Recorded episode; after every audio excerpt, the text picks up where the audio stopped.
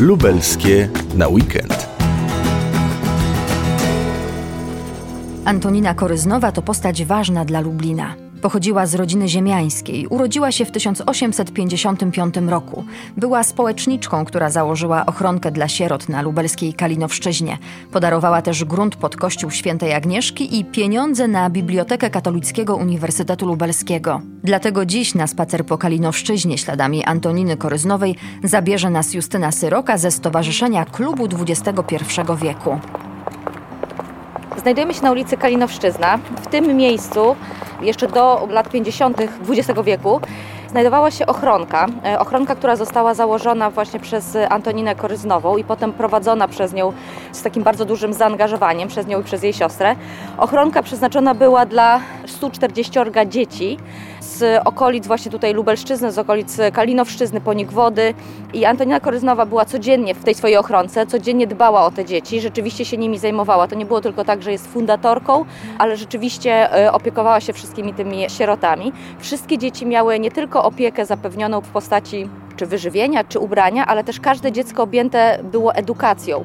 Taką bardzo konkretną edukacją, która pozwalała na wyuczenie się zawodu, który pozwalał później normalnie funkcjonować, zarabiać na życie i utrzymywać się, co jest też jakby bardzo takie nowatorskie w tamtych czasach i rzeczywiście było bardzo dobrze przemyślanym projektem. I ta ochronka była tutaj, w pobliżu Lwowskiej? Tak, na rogu ulicy Kalinowszczyzna i tutaj, gdzie znajduje się aktualnie kaplica świętego Floriana. Dlaczego właśnie Antonina Koryznowa Jakoś zainteresowała i zafascynowała? Interesują mnie kobiety przede wszystkim i jak powstawał projekt historyczny, to oczywiście pomysłów było na początku bardzo dużo, ale pierwszy taki trop poszedł w tym kierunku, żeby znaleźć kobiety, których ulice znajdują się w pobliżu, tak? bo to jest dzielnica, w której ja się wychowałam, więc to mnie też interesowało. No i okazało się że niestety, że tych ulic jest bardzo mało, a dokładnie jest tylko jedna. I co ciekawe, jest to ulica Marii Koryznowej, a nie Antoniny. Dopiero jak zaczęłam szukać historii i różnych informacji na ten temat, okazało się, że Antonina Koryznowa była związana z Lubelszczyzną, była związana z tą dzielnicą, miała bardzo duże zasługi dla, dla Lublina. Niestety w ferworze walki, kiedy były przyznawane nazwy ulic, ktoś pomylił druki. I w związku z tym ulica otrzymała imię Marii Koryznowej. Ktoś zamienił po prostu imiona ale to też mnie zainspirowało do tego, żeby pogrzebać troszeczkę gdzieś w tych, w tych archiwach i znaleźć prawdziwą Antoninę Koryznową, tą osobę, która faktycznie była zasłużona dla miasta Lublina i e, też wyróżniona przez dwóch prezydentów. Jesteśmy teraz przy e, grobie rodziny Koryznów.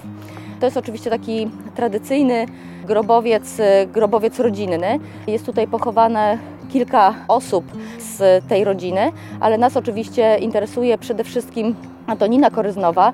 Na tym grobowcu też jest e, troszeczkę opisane, tak oczywiście bardzo krótko, ale też tutaj to pokazuje też jakby ten dawny styl tych e, nagrobków, gdzie jest można powiedzieć takie mini CV i najważniejsze osiągnięcia. Też ona była główną postacią i taką siłą napędową tych wszystkich e, akcji charytatywnych, ponieważ tych projektów charytatywnych miała bardzo dużo, ale pomagała jej też bardzo dzielnie siostra Felicja.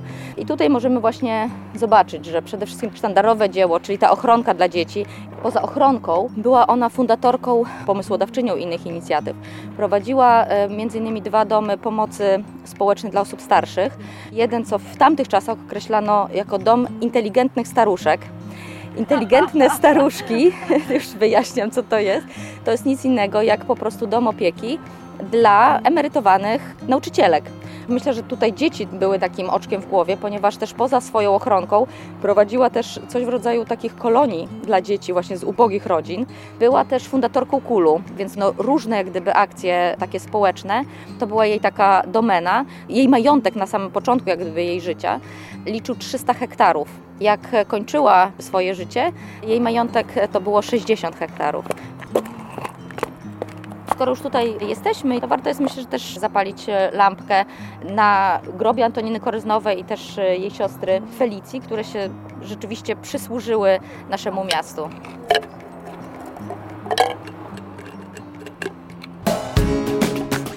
Lubelskie na weekend.